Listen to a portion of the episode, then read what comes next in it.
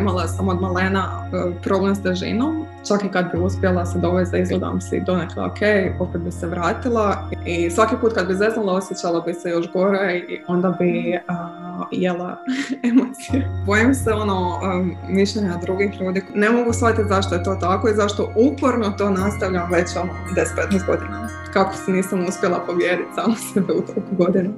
Dobrodošli u CDVita podcast Budi dobro, Budice. Koliko ljudi poznajete koji su zadovoljni svojim tijelom, njegovim izgledom, ali i osjećajem da žive baš u njemu? Hrana je ono nešto bez čega kao ljudi ne možemo preživjeti. Ona je naše gorivo, ali hrana je često i mnogo više od toga. Užitak, društveni simbol ili pak utjeha. Kako razviti zdraviji odnos s hranom i prestati boriti bitke osuđene na propast? O tome naša psihologinja Tijana Debelić razgovara s dvadesetogodišnjom Petrom. Petra je studentica koja se cijeli život bori sa kilažom. U koroni su se stvari dodatno pogoršale. Dotakla je dno i počela se bojati da nikada neće izgledati onako kako bi željela, te da će cijeli život biti nesretna. Kako to da ste došli danas kod mene? U zadnjih nešto više od godinu dana sam se počela debljati drastično. Mislim, nije mi prvi put da se debljam, cijeli život se borim s kilogramima, ali prije korone sam čak nešto i trenirala i malo zdravije živjela, iako to nije bilo i dalje kako treba, ali bila sam dobra, ajmo reći. Međutim, kada je krenula korona i prestali su treninzi, počela sam se debljati i to baš puno. I to nije stajalo sve do sad, dok se nisam, baš sad osjećam da sam u bezizlaznoj situaciji i da ja svaki dan pokušavam krenuti na bolje i svaki dan doslovno failam. Počinjem gubiti nadu za sebe. Nekako od uvijek imate malo problem sa težinom? Imala sam od malena problem s težinom. Mislim, nešto više kilograma i u osnovnoj sam ja to shvatila. Uh, i počela kao mršaviti, ići na dijete, ali uvijek bi bio taj efekt, čak i kad bi uspjela se dovesti da izgledam si donekle ok, opet bi se vratila i rekla bi da se od osnovne borim s tim. Da li u vašoj obitelji se netko bori s time ili ste vi, evo, poznajete samo svoj slučaj? Starci isto ono, imaju malo viška kilograma. Uh, brat uh, je isto imao dok je bio u osnovnoj i srednjoj, onda se on uspio onako stesati i sad je ok. A kako se vaša obitelj nosi s time? Da li oni kao vi pokušavaju različite dijete, kure? E, mama da. Tata na njemu ne primijetim. Ono, ne vidim da njega to muči ko tipa mene i možda malo mamu. A brat se doveo u red i on si je fajn sa kilažem. Kako biste vi opisali taj višak kilograma uzrok tome? Da li doma vidite uzrok u nekoj prehrani? Da li su to neke navike? Kako vi opisujete? Zapravo, di vidite razlog toj debljini? Pa rekla bi da je krenulo to stvarno od loših navika od kad znam za sebe, jer se u obitelji uvijek puno jelo i puno se kuhalo i ne samo obrok kao i ručak, ručak večera, nego tu je uvijek bilo i kolača i peciva i svega između i nakon obroka i uvijek je bilo hrpa hrane i to fine hrane i tako smo živjeli svaki dan. A i ovi obroci, ovi glavni obroci kad su bili, nisu bili nešto pretjerano zdravi. Ja nisam znala ništa o zdravoj prehrani do prije par godina. Znači onako obiteljski volite papat, mi to kažemo, pravi. Da, glupen. Tako sam jako zavolila hranu i sve te fine stvari i baš sam uživala u njima i uživam i dan danas i teško mi ih se odreći. A recite mi, osim što su te hrane tako koje su se uvijek od vas pripremale u velikoj količini fine, ti obroci su bili ono količinski bogati. Jako, jako količinski bogati. Na koji način ste se vi pokušavali boriti s time do... do sada? Probala sam stvarno dosta toga. Bilo je tu i da ne bih večerala ili da bi smanjila se ukupnu količinu tijekom dana ili bih ono na Google našla koje namirnice su niskokalorične pa bi njih jela. Tak sam ja ono saznavala tijekom godina koje su zdravije, manje kalorične, koje mi za šta pašu. Ni to ne bi imalo efekta jer bi sve vratila ili bi čitala tijekom dana. Onda sam znala ići tipa na bolničku i to je baš striktna, ono užasna dijeta. Baš sam probala i te jako restriktivne i probala sam ne tako restriktivne, ne bi li kao tijekom vremena uspjela jer nisam sad nešto puno smanjila, ali ništa nije dugoročno djelovalo. Kako vi Vi objašnjavate to da ništa nije dugoročno djelovalo? Pa jednostavno bila bi na dijeti nekad doslovno dan, dva i onda bi zeznula ili bi bila nekad jedan dana pa bi zeznula, nekad bi uspjela biti mjesec, dva dana pa zeznula i onda bi nastavila jesti sve više i više I svaki put kad bi zeznula, osjećala bi se još gore i onda bi uh, jela emocije. Uh, užasno me smiruje hrana i ne znam, osjećam se dobro dok jedem. Tijana ispituje povijest problema kako bi saznala na koji se način razvijao Petrin odnos s hranom i sa vlastitom slikom tijela, te koje strategije do sada koristila kako bi došla do željenog cilja. Kao što to i inače biva, vidimo da je i kod Petre upravo obitelj ključni izvor njenog nezdravog odnosa prema hrani. Hrana je za nju kada se ne osjeća dobro. Također, čujemo da je Petra, baš kao i većina ljudi, žrtva neefikasnih dijeta koje ne razvijaju novi, zdraviji odnos prema hrani, već imaju za cilj samo brzo utjecati na gubitak kilograma, koji nažalost dugoročno nije niti održiv, a niti nužno zdrav. Da li je hrana za vas samo gurmanski aspekt ili postoji taj emocionalni koji ste sada vi ipak sama uvela? Da, definitivno postoji emocionalni dio, postoji ovaj gurmanski. Imam potrebu stalno nešto žvakat jer osjećam se bolje da jedem i onda stalno, doslovno stalno tijekom dana nešto snekam, a onda se tu javlja taj gurmanski dio gdje snekam ono najfinije čokolade, čipseve, taj junk food koji mi je najfiniji i onda je to sve još sto puta gore. Sad ste me odmah podsjetili, baš sam jučer sa jednom klijenticom razgovarala o tome kako mi ljudi je tako jako često emocionalno u svom životu zaključujemo, pa onda nešto što nam je fino radimo često jer nam se sviđa i kao da zaključujemo da je to za nas dobro, a nešto što nam možda nije fino radimo rjeđe jer zapravo zaključujemo intuitivno da to za nas nije dobro. Da. Zapravo jako često nam je fino ono što za nas nije dobro. Tako ljudi da. puše i piju alkohol, ne vježbaju, znači ta neka ljenost, rekli bismo, ili ovo što vi kao junk food, slatko, ne? Sve to jako da. fino, mislim, ne možemo mi to da. negirati. Ali nije dobro za nas, ali svejedno tako nas vuče da to jedemo umjesto ovog drugog što je za nas puno zdravije, a možda malo manje fino. To je veliki problem, baš to što ste rekli, totalno shvaćam. Sad nisam prije razmišljala o tom. Ali da, tipa ono, ne volim trening, nije hrana koja mi nije fina, ali nešto me umara i ne volim trenirat, pa ne idem na trening. Ili tipa pušenje isto. Može se reći da sam pušač, nisam neki ono da svaki dan pušim kutiju, ali da, ponekad pušim i to isto. Nije dobro, a radiš sve to. Ja ko da sve radim krivo. Baš sve? Pa ne baš sve, ali eto, hrana, svjesna sam kao da nije dobro, ali mi je fina, nastavljam jest, pušim, svjesna sam da nije dobro, nastavljam pušiti, ne treniram. I tak, ne mogu shvatiti zašto je to tako i zašto uporno to nastavljam već ono deset do petnaest godina. Jer to nije sad kratak neki period, to je puno godina, ne znam šta bih rekla, kako se nisam uspjela pobijediti samo sebe u toliko godina. Ajde pogledajte malo oko sebe, kako vam se čini da drugi ljudi se nose sa svojim lošim navikama? Da li je naviku zaista lošu lako promijeniti? Pa nije. Da niste možda baš vi sad toliko nesposobni, nego ipak je to teško. Ne vidim ove koje ne uspijevaju, nego ove koje uspijevaju, pa se možda osjećam još lošim. Da, upravo ste. Ovo što ste sad izrekli, mi vam to zovemo jedna od tipova pogreški u mišljenju prema kognitivno-biheviralnoj terapiji. I ona se zove mentalni filter. Što radimo? Mi zapravo filtriramo samo one informacije koje nam potvrđuju naše negativno misao o nama. Pa vi ne primjećujete ove druge, da. tako koji kao vi se bore već deset, petnaest ili neki cijeli život, je tako, vi ste još mlada. Neki da. ljudi se cijeli život bore pa se ne riješe nekih navika, nego samo selektivno filtrirate i vidite tako te dobre ljude, ne, ali vi niste ti, rekli bismo, ono, vi ste najgori, ne, ovi drugi uspijevaju, a vi jedina tu kao ne uspijevate ništa da. i samo vidite svoje neuspjehe. Ja, to je istina. Onda baš bude scary. Koliko je to fair prema vama? Pa nije, da. Ali opet, mislim, sad se razmišljam da gledam. Šta ću dobiti s tim da gledam ove koji su pod navodnicima fail kao ja?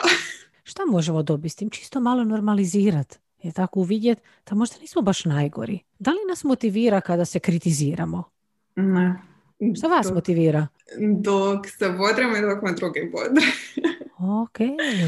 Da. A onda ako se samo usmjeravate na one, je tako, koji su uspješniji od vas, a zanemarite da ima zajedno s vama, je tako, u toj grupi hrpa drugih ljudi koji se kao i vi bore i dalje sa tim problemom, zapravo što radite? Samo se idete kritizirati. O, ja sam gora, je tako? Koje misli vam se pojave? Da sam toliko daleko od njih da mi je to nedostižno. I onda odustajem opet. Kad recimo pročitate novine, gledate televiziju, je tako? Što mediji i, i općenito evo ovi fitness guruje, je tako? Što je ono, ona slika koju mi dobivamo? Da ima oko nas hrpa kakvih ljudi? Uspješnih. Da li mi vidimo cijeli njihov trud i njihove uspone i padove koji su bili potrebni da bi došli do toga što mi danas gledamo? Puno je više ovoga. Kakvi su sad i zapravo ljudi ne, uopće, tipa sad na društvenim mrežama gdje smo stalno, ne objavljuju taj proces ili sebe kakvi su bili nekad. I onda imam feeling da su svi savršeni oduvijek. A da vidim možda da su došli od neke točke gdje sam možda ja sad, bi mi bilo baš super. A nije realno je tako da su svi oni, je tako, naravno da imamo neke, među njima možemo se složiti, koji prirođeno, rekli bismo, imaju sportsko tijelo, koji su možda, je tako, odrasli u nekoj obitelji koja je imala iznimno zdrave navike i hranjenja i vježbanja. I naravno da su da. Oni bili malo u startu, je tako, rekli bismo, krenuli su trča sto metara ispred vas. Ne? I naravno da. da će brže stići do cilja. Ali zapravo ima jako puno onih koji su krenuli sa vaše točke i upravo da. zato su danas tako uspješni. Zašto? Jer znaju sve cake gdje se da. pada. Zašto nam je često fino baš ono što za nas nije dobro? I zašto uporno nastavljamo to činiti iako znamo da to za nas nije dobar izbor? Ljudima je prirođeno pokušati izbjeći neugodu, pa tko bi želio osjećati se loše? Ako ih emocije guraju prema izvoru njihove ugode, velikoj većini ljudi je teško oduprijeti se i pokrenuti se u suprotnom smjeru. To je odgovor zašto nastavljamo pušiti ili nezdravo jesti. Stoga, ono što za početak trebamo razviti je sposobnost toleriranja neugode. Nakon toga, bitno je razviti upornost i ustrajnost. One nam omogućavaju da hrabro kročimo dalje unatoč padovima koji nas čekaju na putu do uspjeha. Zapamtite, do velikih se visina uspinjemo zavojitim stubama. Nema lakšeg puta. Kada vi zeznete? Što to za vas znači zeznula sam? Pa dok pojedem. Mislim, najviše imam film da sam ovisna o čokoladi, pa ću reći taj primjer, ali ono, probudim se i pojedem zdravi doručak i onda nakon doručka pojedem čokoladu i onda samo nastavim mjesto te točke do kraja dana, tijekom cijelog dana čokolade ili što god imam. Ne, ja ne prestajem jest dok ne pojedem sve što mogu iz kuhinje. A da mi je donekle fino, neću jest baš sad salatu, ali ako ima, ne znam, kruha recimo, čak su i to pojesti. Sve dane je to isto ili ste primijetili da nekad jedete više, nekad manje? Tipa par dana jedem i onda treći dan, nakon što sam tri dana već toliko jela, četvrti ću pojesti još više, jer sam već toliko u bedu što sam jela ova tri dana. Da, onda se jedan pod navodnike izliječi četvrti dan i onda još više pojedem. Ja sam nekad jela doslovno da sam se ispovraćala koliko sam bila puna hrane. Da li ja tu čujem neku notu, idem se kazniti taj četvrti dan pa pojesti još više ili ide razmišljanje u smislu ma, već kad sam tri dana zeznula, onda danas mogu onako, kad je bal, nek je masken bal. E, više je to drugo. Jednostavno sam u bedu i ta hrana me tak nekako u tim trenucima dok ju konzumiram i čak dok razmišljam šta ću jesti pa naručiti, se osjećam bolje. I dok jedem, stvarno i drugi mi komentiraju kako sam smirena i sretna. Ali onda čim prestane jest, osjećam se krivo što sam opet toliko jela i opet sve ide u krug. A recite mi, vi živite s roditeljima ili... S dečkom živim. Da li on ovaj, se bori kao i vi ili... On ima skroz suprotne navike hranjenja. On jede da bi opstao, ajmo tako reći. Nije mršav, ali više kao fit, mršavi. Nema potrebu za džankom, nego ono, ne vidi hranu tako kao što ja vidim. Koliko dugo živite s njim kao prvo? Nešto više od godinu dana. Da li ste primijetili možda neko poboljšanje od sebe od kad živite zajedno, pogoršanje ili je isto? Primijetila sam u nekim fazama i poboljšanje gdje me on motivira s tom svojom prehranom i kao želim biti kao on i sad kao neću ni ja pojesti toliko deserta nakon ručka. Ali s druge strane je zapravo bilo pogoršanje jer otkad sam, sam se udebljala trinaest kila. Nekako povezujete svoje debljanje sa bivanjem u vezi? Pa ima, definitivno ima poveznica. Mm-hmm. Da li zbog nervoze u vezi, da li zbog opuštanja jer imate partnera? Totalno zbog opuštanja jer ono, oni mi stalno dijele komplimente i sve i onda imam feeling da sam super i kad, kad se malo udebljam kao ma ne vidi se ništa i dalje si preljepa i tako ide, ide i dan danas je tako, ja sam trinaest kila deblja, ko da mi iskrivljava sliku kakva sam zapravo. Osjećate se lijepom kraj njega? Da. A onda što vam smetaju tekile ako se osjećate lijepom? Pa to je samo dok mi ona dijeli komplimente, ali zapravo sam ja, ono, kad se pogledam u ogledalo, stvarno sam si debela. I loše se osjećam. Loše se osjećam zbog toga što si izgledam debelo, loše se osjećam jer sam toliko pojela pa mi je muka i loše se osjećam jer nemam energije, jer ne mogu potrčati malo ili ići stepenicama. Loše se osjećam jer mi je bed izaći van, jer ne želim obući ništa osim tajci u kojima sam si ugodna, pa onda čak je došlo do toga da ne idem van više na kave u grad ko što bi prije išla. Kako još utječe zapravo to prejedanje na vas? Rekla bi da me zatvara u kuću sve više i više. I to sam baš sad posebno primijetila. Sad sam se udavljala najviše što sam ikad bila i uopće ne želim izaći iz kuće van. Jer ako ostanete kući, što ćete sakriti? Bojim se ono um, mišljenja drugih ljudi koji me znaju kao kak sam se sad udebljala. Ne znam zašto, ali mislim da će misliti loši o meni kad dođem debela, ajmo reći. A i ono, kad idem van, ne mogu se više spremiti kako hoću jer ne mogu obući uh, iste traperice kao nekad ili obući se jednako kako bi ja htjela. I onda se i s tim osjećam lošije. Kroz nastavak razgovora upoznajemo začarani krug u kojem se Petra nalazi i iz kojeg ne uspijeva pronaći izlaz. Prejeda se, nakon toga se osjeća loše, te onda ponovno jede kako bi dobila potrebnu utjehu. S istim začaranim krugom bore se mnogi. Jeste li i vi među njima? Osim na tjelesno zdravlje i negativnu sliku tijela, ovakav odnos s hranom utječe i na osjećaj nedostatka energije, lošu kondiciju, sve niže samopoštovanje i povlačenje u samoću. Mogu vas pitati koliko imate kila i koliko ste visoki? sto osamdeset dva sam visoka, imam osamdeset osam i pol kila. Vi ste jedna visoka, velika ženska, mogli bismo reći. Da, sto osamdeset dva, da. To je zaista onako jedna lijepa visina za ženu. Da, jako sam visoka. I znači osamdeset osam kila imate. Da. Znači da ste nekako optimalno smatrate da je za vas sedamdeset kila? Pa trebalo bi biti, da. petnaest kila manje. Koliko ste često u životu imali sedamdeset kila nakon puberteta? Nikad. Koja je kilaža, recimo, neka koju ste uspjeli održati bez da pretjerano vježbate ili pretjerano pazite na hranu? osamdeset dva, recimo, to mi je dok onak jedem loše, ali ono, i tu onda ostajem. A onda dok odem se puno deblje, dođem do ove sad kilaže, ili kad sam na dijeti spustim se do nekih sedamdeset sedam sedamdeset pet. Aha. To mi je maksimum što sam se spustila. Znači sedamdeset sedam sedamdeset pet je maksimum što ste se uz rigorozne dijete i vježbanje, ili samo da. dijete? I dijete i vježbanje. Zapravo uz vježbanje je bilo sedamdeset pet i sedamdeset četiri kila. To je uz vježbanje i prehranu bilo, ali čim je to stalo, doslovno sljedeći dan sam ja prestala vježbati i prestala se zdravo hraniti. Znate zašto vas to pitam malo? Znate je ono da mi imamo svako neku idealnu sliku sebe.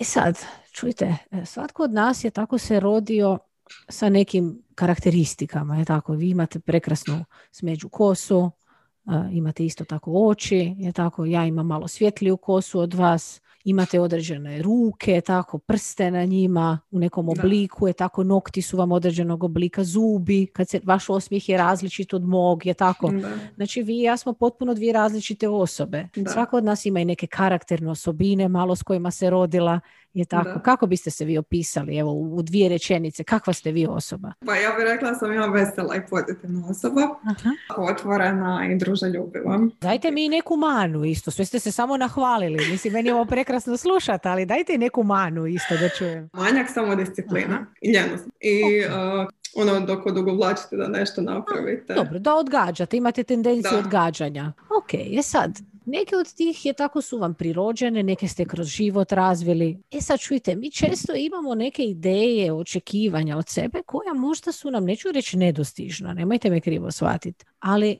nam mogu biti teško dostižna. Ako je naš ideal koji imamo, na primjer, evo, vi ste rekli sedamdeset kila da je vaš neki ideal, ali ga nikad niste postigli. Čak ni uz jako puno vježbanja i uz iznimno restriktivnu prehranu. Koliko vam je najduži period takav trajao, recimo, di ste pazili iznimno na prehranu i vježbali, recimo, ono, bolnička prehrana plus vježbanje? Dok sam trenirala s trenerom i dok sam bila na njegovoj prehrani uz treninge baš ozbiljno, to je trajalo sedam mjeseci. to je jedno, rekli bismo, lijepo razdoblje, je tako? Je, ali mislim da sam baš bez čitanja jela kako je on propisao, to je bilo možda dva, tri mjeseca. Aha. Onda sam ja počela tu malo dodavati nekih čokoladica i tako svega, ali uspjela sam i dalje skinuti potrebne kilograme i dovesti u neku formu s kojom su bili donekle zadovoljni. Onda bi smanjila ono, neki drugi obrok koji je bio zdravi, koji bi trebala pojesti, a nisam ga pojela jer sam tu pojela čokoladu, pa sam tak htjela izbalansirati. Što je na kraju dovelo do rezultata, ali neodrživih. S koje kilaže ste krenuli tada kad ste pali na tih sedamdeset pet uz vježbanje i... osamdeset sedam, znači kilo manje. Znači mogli bismo reći da ste bili skoro u istoj situaciji, tako donekle kao i danas. Da. I uz zapravo jako puno truda i možda malo pre, re, rekli bismo, rigidne i restriktivne mjere koje vam nisu baš odgovarale, jer vidimo ako vam pada u vodu je tako strategija, znači moramo da. naći neku novu. Ne? Očito ta restriktivnost kod vas ne dovodi do rezultata. Ne? Da. Jer vi guštate da. u hrani. Da. Sad, ono što zapravo je nekako cilj da vam ja pomognem je prvo možda da malo revidiramo, malo razmislimo o vašim stavovima o hrani, mm-hmm. možda da malo promijenite, tako i upoznate i neke druge namirnice, možda i njih učite tako zavoljet, a možda da. ove neke druge malo pogledati iz drugog kuta, da možda malo više naučite svjesno jest. Ali tu dolazi onda drugi problem, a to je ljenost i ne, ne da mi se pokušavati probati slikati ili ne znam, raditi vaze ili šta ja znam, vrt saditi, jer mi se ne da. Svatko od nas gaji u svojoj mašti idealnu sliku sebe. Ponekad nam je ta slika jako daleka, možda čak nedostižna. Što nam je dalja, naše je samopoštovanje manje, a motivacija kako bi ju dostigli nedovoljna. Lako posustajemo na prvim preprekama. Rješenje je promjena u slici sebe. Ako ju želimo dostići, potrebno ju je napraviti realnijom, bliskijom, razbiti konačan cilj na manje ciljeve za koje se možemo nagraditi, te slaviti i naše male pobjede na tom putu. Ne zaboravite, planinu će pomaknuti samo onaj tko je na početku pomicao kamenčiće. A ima li nešto, recite mi, osim druženja u čemu ste ikada u životu uživali? Baš sam uživala u grupnim sportovima, tipa u odbojci. Išla sam napuniti nekih izvannastavnih aktivnosti poput recitacijska grupa, gloma i to mi je bilo baš super. A to je sada u koroni onemogućeno? Je li to razlog ili ste već ranije prekinuli sa tim? To, to sam samo u srednjoj radila, na, nisam kasnije ni pomišljala na to. Ali ima nešto što bi vas sada interesiralo uopće kao neki vid još dodatan opuštanja, nagrade, ugodne aktivnosti, nešto što biste mogli raditi? Probala sam jogu recimo, to mi je bilo super tih trideset dana. I onda sam stala. Kako to da ste stali? Očekivala sam nakon trideset dana i što mi je bilo super da ću nastaviti, ali ko da sam preljena, ne znam. Ovo što vi govorite ljeni je tako... Ja jako pripazim uvijek na tu riječ. Znate zašto? Mi ljudi imamo nekad malo tendenciju malo etiketirati. I onda iza tih etiketa mi kao da se malo sakrijemo. Ili druge stavimo u zatvor, da se razumijemo. I tako, mi znamo i druge etiketirati. On je glup, ili ona je zločesta, on je bezobrazan. Kao da su ljudi crno-bijeli. Ili ja sam ljena. Što se dešava kada mi tako stavimo etiketu? Ne radimo to. Ništa što bi možda mogli. Time zapravo sebe ograničimo. Ako ja da. sebi kažem, ma čuj, ma ja sam ljena i to ti je tako, onda malo onako dignemo ruke. Yeah. Mi se s nečim rodimo, imamo neku boju oči, imamo neke karakterne osobine. Naravno da se mi s jednim setom ja tako, svih tih osobina malo rodimo, ali mm. ljenost zaista nije nešto s čime se rađamo. Da. Ljenost je vrlo često proizvod, rezultat nekih naših možda strahova, bojimo se neuspjeha. Da, da, da, a nećemo da, da. možda u nešto ni ići. Ili da, da, imamo da. tendenciju izbjegavati stvari koje nam nisu ugodne. I se prepoznajete da. u nečemu toga? Skroz. Sam nikad to nisam tak gledala. Da, možda se bojim neuspjeha kroz život. E sad, ako mi se vratimo na onaj fitness, je tako, trenere i imate nekog novog trenera, kakve sad situacije, vježbate s nekim, ne vježbate? Imam feeling da sam dotakla dno, Aha. pa sam si odlučila opet uzeti privatnog trenera. Bitno je tako u svakom procesu promjene da se priviknemo na uspone i na padove. Da. Zato ono kad ste vi meni prije rekli, onda ja zeznem i onda ja se vratim na staro. Da. E, to vam je taj upravo ključ je tako promjene. Znači da mi si dozvolimo što zeznut i nastaviti.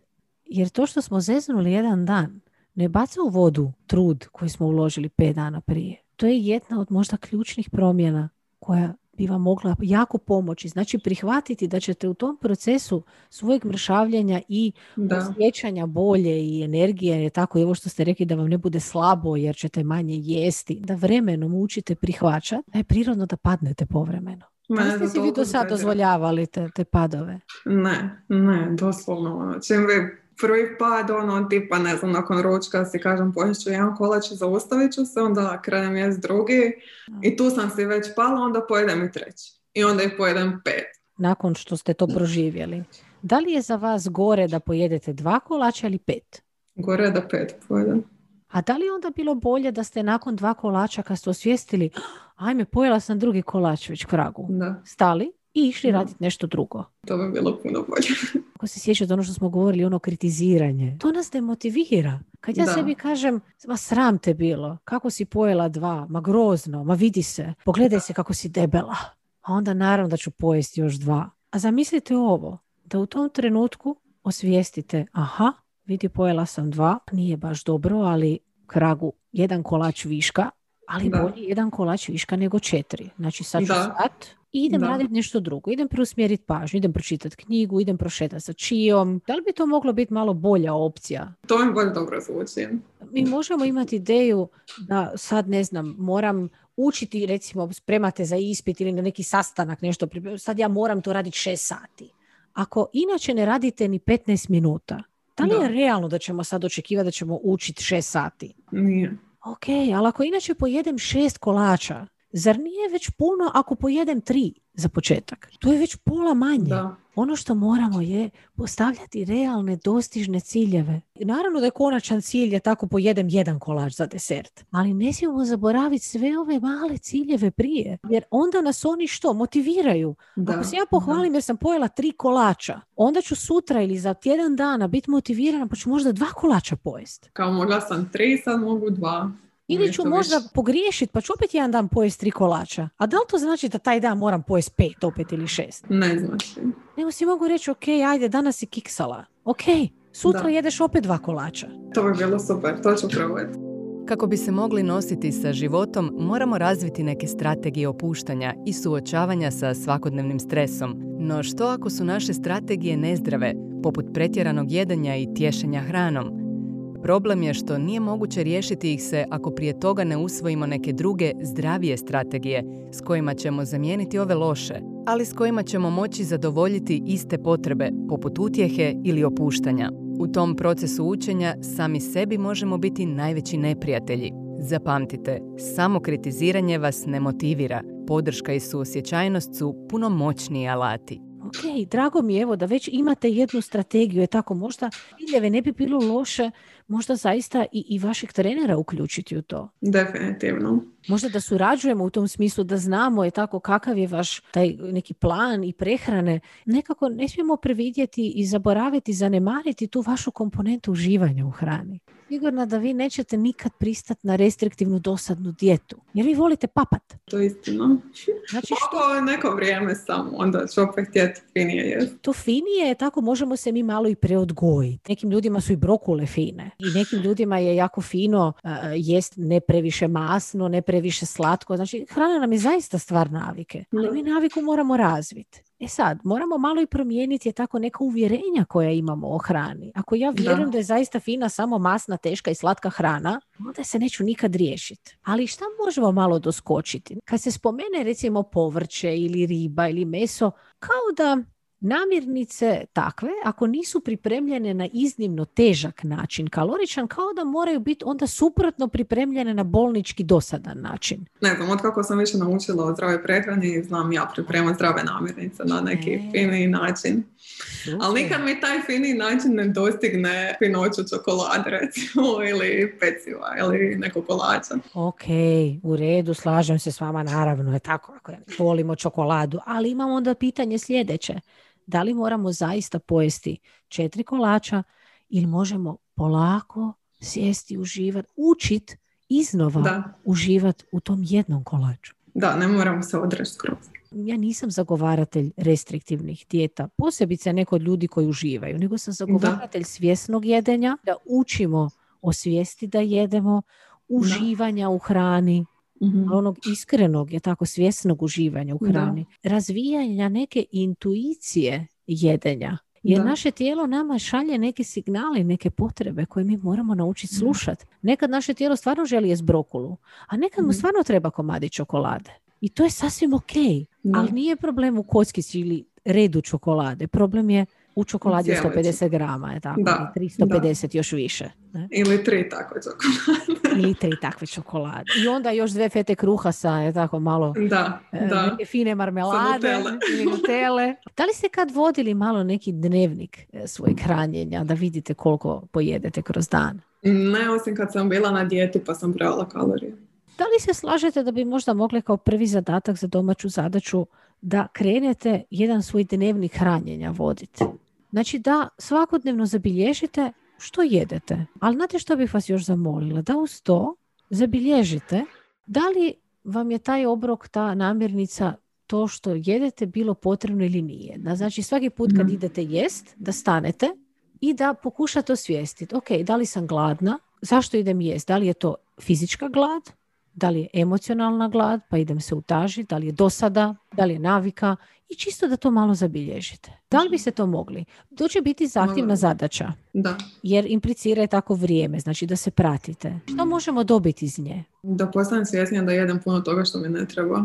Super. I da što učite razlučiti kada vam zaista treba, a kada možda vam ne treba neki obrok. Da vam damo priliku da možda tada ga ne uzmete. Ono što želim naglasiti je pažnja. Molim vas, izbjegnite samo kritiziranje ako posustanete i svejedno pojedete. Mi smo u samom početku, ne možemo očekivati da ćete vi sada u, u cijelom tjednu ne zgriješiti nikada, da to vi nećete sad nikad pretjerati. Mislim, to nam nije da. Realno. Pokušavamo yeah. upoznati vaš način, obrazac, da vi sebe bolje upoznate, da vidite kada ćete lakše pasti. Tako, jer imamo one dane kad smo malo u zamci, teže nam je reći ne. Pogotovo dok u tom danu nisam radila ništa drugo što me učinilo, ajmo reći, sretno. A. Pa svu sreću pronalazim u hrani.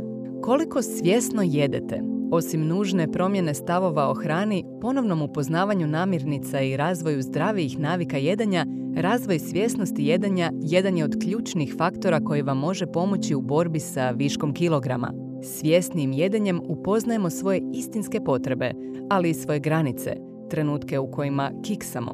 Sve to kako bi se na vrijeme mogli zaustaviti i reći dosta mi je, te kako bi zaista naučili uživati u hrani. Na tom putu osvještavanja i razvoja intuicije jedenja mogu vam biti od velike pomoći tehnike koje su Petra i Tijana prošle tijekom ovog razgovora. To vam je drugi zadatak. Svaki dan napraviti nešto ugodno za sebe. Moram prvo naći to.